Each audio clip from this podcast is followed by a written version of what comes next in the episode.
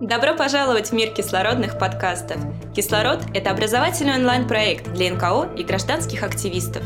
Мы знакомим вас с последними тенденциями в жизни некоммерческого сектора. Мы раскрываем ваши способности, обучаем и мотивируем. Для вас мы приглашаем лучших экспертов и знатоков своего дела, чтобы они делились своим опытом. Мы помогаем перейти вам на новый уровень. Заряди свою идею вместе с командой «Кислород». Добро пожаловать в кислородные подкасты. Сегодня у нас в гостях Кирилл Першаков, SMM-менеджер благотворительного фонда Евгения Ройзмана в Екатеринбурге. Привет! Привет! Ты занимаешься контентом, ты занимаешься SMM и видео. Давай да. перво-наперво убедим наших сегодняшних слушателей в том, что видеоконтент нужен и важен. Ну, на самом деле, естественно.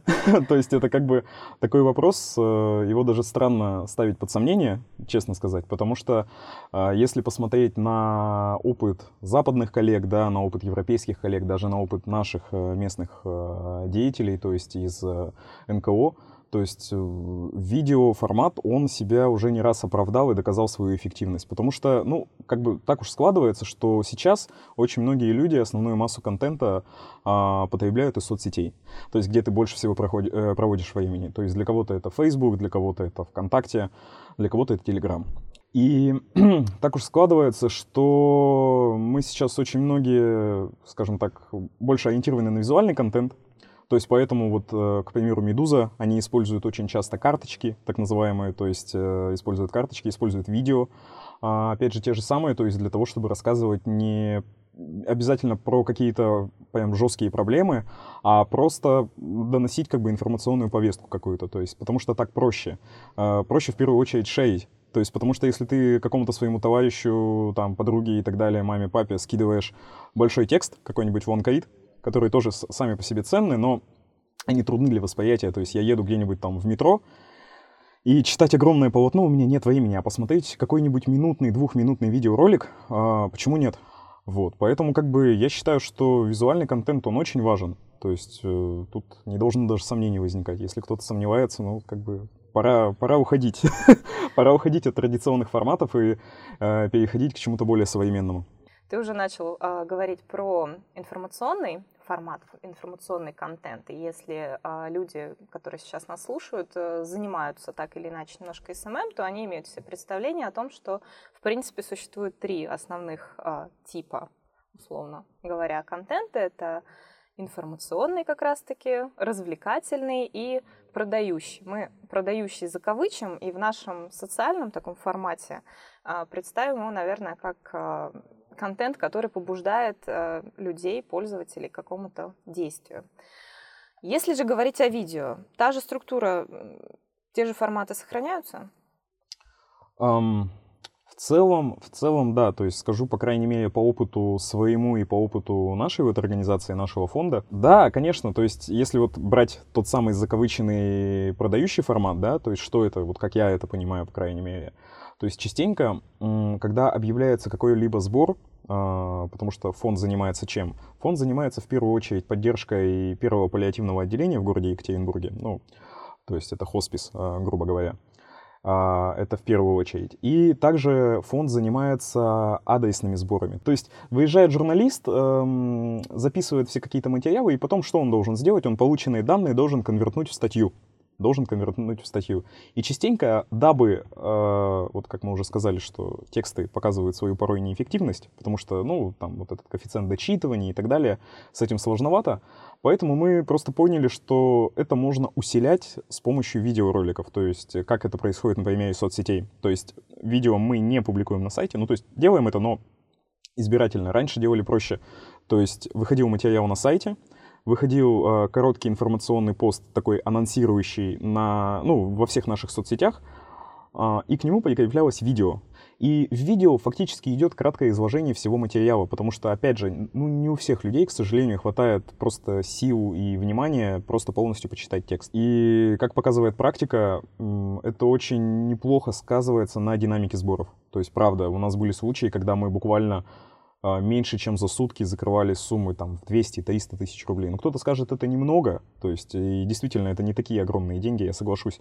Но учитывая, как дела обстоят э, вообще, в принципе, с благотворительностью в России, то, что люди очень, ну, тяжеловато как быть жертвуют, и вот мы постепенно пытаемся как-то это все переломить, чтобы люди начали понимать, что даже маленькая сумма, именно вот в, в том-то и смысл, что какие-то небольшие буквально суммы, там 10 рублей, да даже 5 рублей, рубль даже, и если там скинется много народу, в итоге сумма соберется достаточно быстро.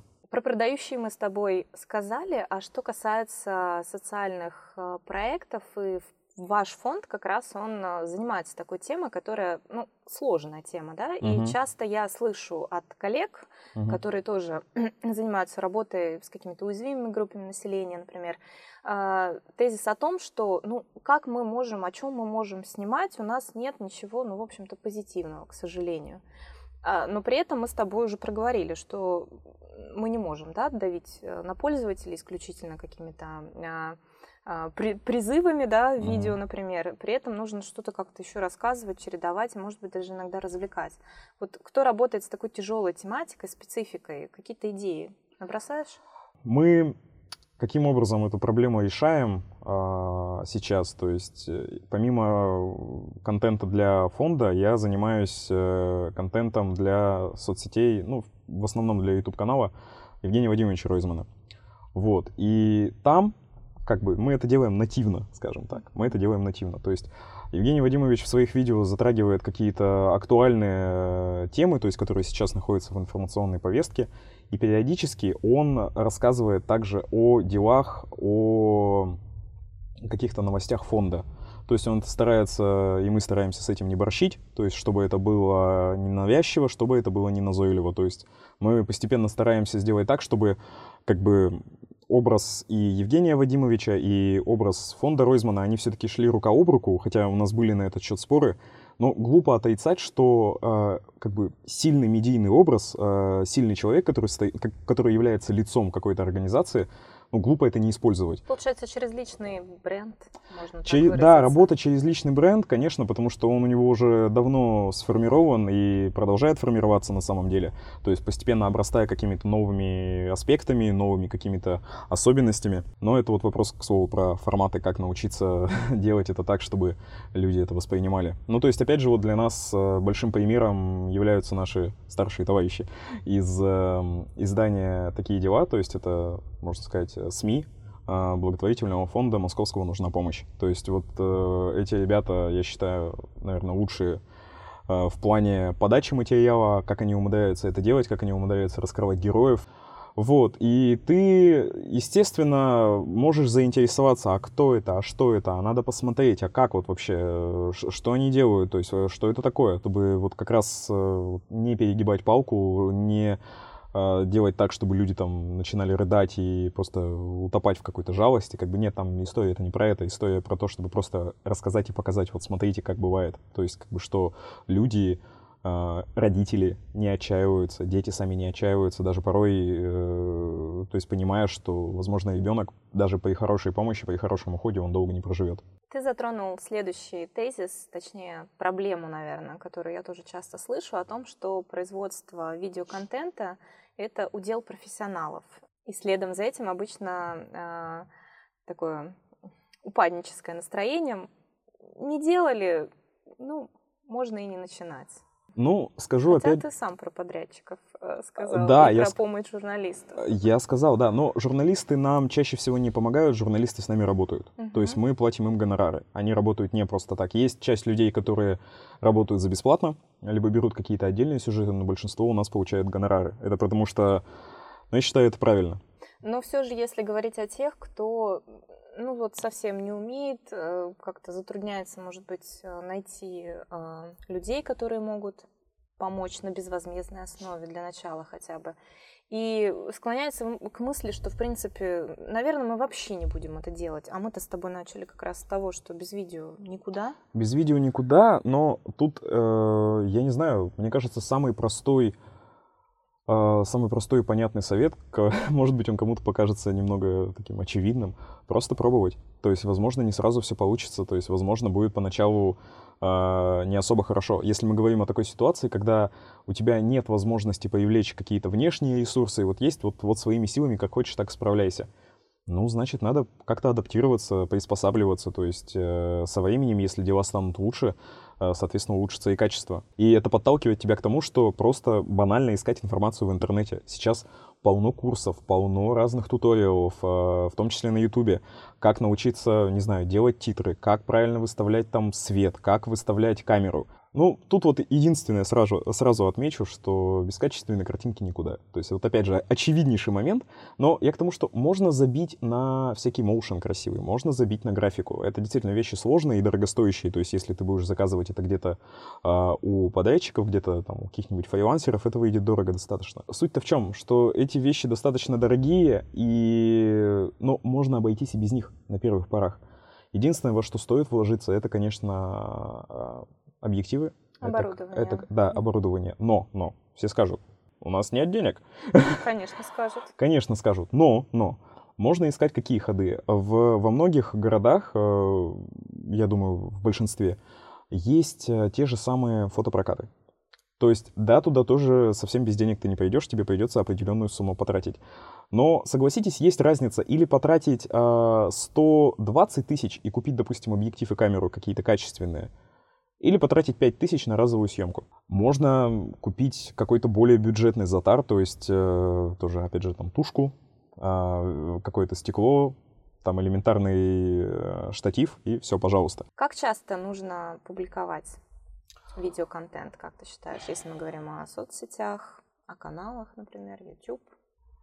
Вот если ты решил установить свое видео присутствие онлайн, твой uh-huh. фонд, твоя организация, uh-huh. очевидно, если ты начал, то uh-huh. следует продолжать. Люди будут э, ждать такого формата. Uh-huh. Ну, тут э, на самом деле, как мне думается, тут все индивидуально. То есть абсолютно индивидуально. Какой график вы себе установите, такой он и будет. Просто вопрос в том, что надо ему тогда будет следовать. Стараться, по крайней мере, и в случае чего стараться оперативно оповещать людей, что там, извините, выпуск, допустим, задерживается, сегодня видео не будет и так далее. То есть банально сейчас можно это анонсировать в сторис.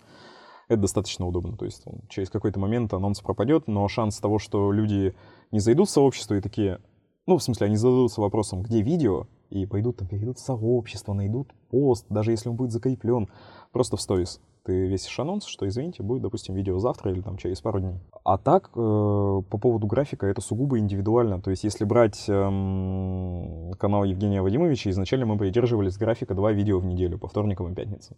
То есть, э, тут была определенная сложность, потому что мы это делали день в день. То есть э, снимали, и вечером должен быть, э, был уже ролик готов. Э, это было достаточно так, очень живо мы работали но старались этого графика придерживаться. Сейчас, ну, ввиду занятости всех сторон, скажем так, график немножко смылся, размылся. В, в течение работы про, методом проб и ошибок мы поняли, что можно делать таким образом, что просто в конце недели публиковать что-то вроде итогового видео, то есть охватив все самые интересные и, ну, как бы, резонансные темы за неделю. Ну смотри, получается, что в любом случае, если кто-то начинает, э, целесообразнее выбрать какую-то рубрику, назовем ее так, да, угу. пусть это будет какой-то там, да, дайджест, итоги или какой-то серия сюжетов на определенную тему, не знаю, интервью с а, подопечными или угу. еще что-то, и ну, установить да, какой-то график и четко следовать этой рубрике, чтобы у людей не возникало а, впечатления, что все время все такое какое-то разное, непонятное, разношерстное, и приучить их к определенному формату, а потом уже, в принципе, наращивать свое вот это присутствие. Грубо говоря, да, потому что, ну, то есть, как можно сказать, вот вы, допустим, опробовали какой-то формат, да, поняли, что он зашел, что называется, то есть он э, поимел какой-то хороший фидбэк, э, там можно как бы качественно, количественно это померить, э, посмотреть, какой был охват там, там лайки и так далее, там. Ознакомившись с этим, то есть приходит понимание, что да, зашло, нет, не зашло, и отталкиваясь уже от этого, ты понимаешь, так, такой контент людям интересен. Понятно. Значит, как бы рубим дальше. По поводу места жительства видеороликов, угу. YouTube-канал, соцсети, и то, и то? Ох, сложный вопрос на самом деле, потому что вот я, если честно, до конца сам еще не могу нащупать. Я скажу, наверное, так, что есть просто определенные форматы, которые больше подходят для YouTube, а, для YouTube. а есть э, форм... такие форматы, которые больше заходят по соцсетям. А по поводу Ютуба, тут момент спорный, потому что мне кажется, что на Ютубе хорошо себя чувствует какой контент? Контент развлекательный, контент образовательный. К слову, про длинные видео. Вот вроде уже не раз было доказано, что порой длинные ролики заходят тем же нашим э, господином Дудем, что часовые видео на Ютубе имеют место быть. Как бы почему нет? И я, наверное, соглашусь, но тут надо как бы просто понять, надо оно вам или нет. То есть, если вы можете уложить материал в 5-10 минут, почему так не сделать? Сделайте так. То есть, если это какое-то а, длинное интервью, и вы уверены, что человек, который там, допустим, опрашивает, и человек, который отвечает, они смогут быть в кадре динамичными и не скучными, и там, не знаю, ваш монтажер э, имеет хороший внутренний какой-то тайминг, а это, кстати, важно на самом деле. И то есть я к чему говорю, что если ты понимаешь, что твой материал можно уложить, э, то есть его сократить, там, минут в 10, допустим, уложить, то почему этим не воспользоваться? Это, это хорошо. Хотя, кстати, просто есть такая штука, что длинные видео, их смотрят, но смотрят частенько на фоне. А если ты хочешь что-то донести, что-то важное, что-то полезное, то лучше все-таки формат подсократить. Потому что частенько длинные видео люди включают на фон. Когда кушают, э, когда готовят, не знаю, стирают и так далее. То есть оно фоном идет, ты такой, да-да-да, и занимаешься своими делами. Это как телек. Да, их смотрят, но вот вовлеченность во все вот это, в повествование, она снижается. Потому что это, это фон. Плюс вот это там, клиповое мышление, то, что людям трудно воспринимать э, такие ролики. Да не трудно, просто они их воспринимают, просто, может быть, не так сильно оказывают им внимание. С короткими видео такого не происходит, потому что, ну, по понятным причинам. То есть они занимают гораздо меньше твоего времени, ты можешь выделить там 5-10 а, минут просто, чтобы посмотреть какой-то ролик, особенно если ты знаешь, что он будет хорошо и качественно сделан. Вот. Почему нет? Как прокачивать видео в соцсетях? Потому что лента, ты знаешь, там все проваливается, теряется, а если еще и опубликуешь не очень, в удачное время, с которым нужно экспериментировать, то не факт, что видео твое увидят. Есть какие-то лайфхаки? У кого, конечно, особых бюджетов нет на таргетированную рекламу? Ну, тут, э, как я скажу, мне кажется, тут надо просто работать э, комплексно, то есть пытаться наращивать э, свою аудиторию, то есть, если вы делаете видео отлично, но вот как я приводил уже пример нашей организации, помимо всего прочего, мы делаем еще и текстовые материалы. Текстовые материалы читают. Да, может быть, не настолько много людей, но их читают.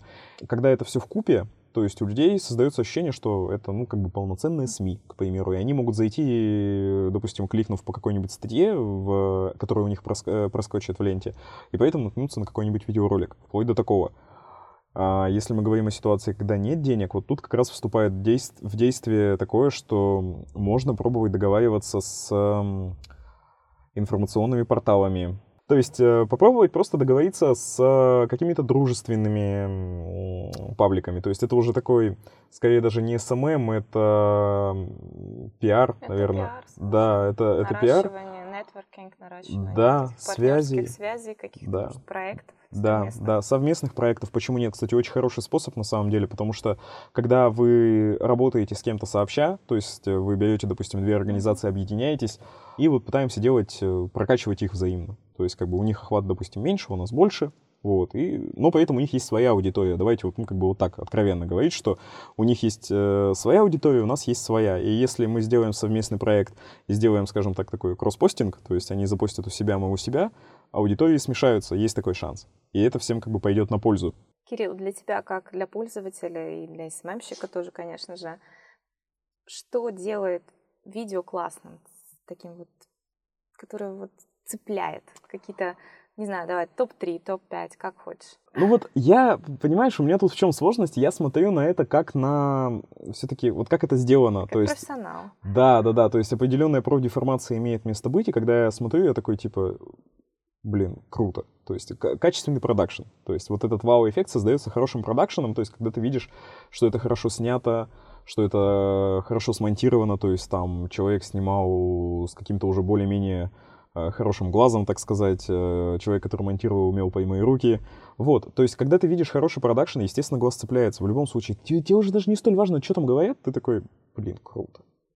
Ну, давай это объединим, то есть, не знаю, картинка, звук. Картинка, да, да звук, качество, музыка, есть музыка, целом, да. да, музыка на фоне. Да, Мгм. потом а, сам формат, то есть сам формат, потому что вот сейчас как раз вот я упомянул канал Секреты, а, они, чем мне нравятся, то есть они, они интересно к этому подходят, то есть там, допустим, там школьники, школьницы делятся, допустим, как раз своими какими-то там тайнами сокровенными и так далее, то есть там взрослые делятся своими тайнами сокровенными. И все это как бы смонтировано таким образом, что это смотрится не скучно, то есть и как формат интересный, потому что люди говорят откровенно. Ну, по крайней мере, это так подается, но я думаю, что процентов на 90 это так и есть.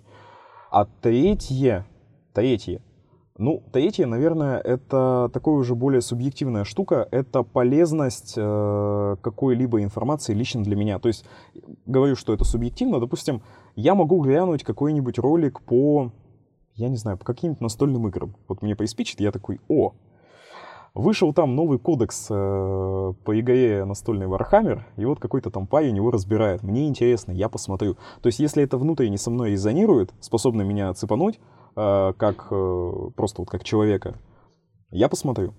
Поэтому вот, то есть, э, продакшн, формат и смысл, смыслы. То есть, как бы вот так вот, наверное внутреннее содержание. То есть тут Америки не открою на самом деле. Вот на этих трех столпах. То есть понятно, что проседает продакшн, делайте упор на смысл и формат. Не знаю, если у вас хороший качественный продакшн, можете не так сильно заморачиваться с внутренней проработкой структуры видео, допустим. Просто делайте хорошую качественную картинку, вам этого, ну, вам хватит, это искупит все какие-то другие огрехи. Та тот эмоциональный эффект, который может оказать видеоролик, как мне кажется, несравним ни с чем. То есть это самое сильное средство. То есть э, таким образом можно людей э, сподвигнуть и мотивировать на какие-то очень хорошие правильные дела. Соглашусь. Обычно говорят, одна картинка стоит тысячи слов, но, наверное, одно видео стоит и тысячи Тысячу- картинок, Да. и, и двух тысяч слов. Вот, поэтому, да, как бы такое, как напутствие, наверное, напоследок, не бояться пробовать по возможности использовать э, все ресурсы, которые у вас есть. Если у вас нет денег на оборудование, вот пробуйте, прибегайте к таким же образом, которым работали мы, то есть ищите, может быть, людей, которые смогут вам помочь. Сейчас полно э, операторов, полно монтажеров, на самом деле, безумно талантливых ребят, молодых в том числе, которых можно привлечь к работе в качестве волонтеров. Ищите организации, которые будут с вами согласны поработать на безвозмездной основе в качестве социальной нагрузки, те же самые продакшены. Пожалуйста, SMM-агентства. Некот- У некоторых SMM-агентств сейчас, ну, я думаю, для тебя это тоже не секрет, что у них есть там свои локальные продакшены небольшие, которые делают какой-то контент. Пожалуйста, обращайтесь к ним. Может быть, если не получится с ними посотрудничать безвозмездно, может быть, получится выбить, ну, какое-то, ну, снижение цены, скажем так, а, потому что все-таки на благое дело работаем. Ну и плюс, да, тут сейчас все-таки люди более активно, особенно из э, организаций различных, они более активно берут на себя социальную нагрузку. Кирилл, спасибо тебе большое за сегодняшнюю беседу. Тебе спасибо. Друзья, напоминаю, что сегодня у нас в гостях был Кирилл Першаков, СММ-менеджер благотворительного фонда Евгения Розмина. Всем счастливо и спасибо за внимание.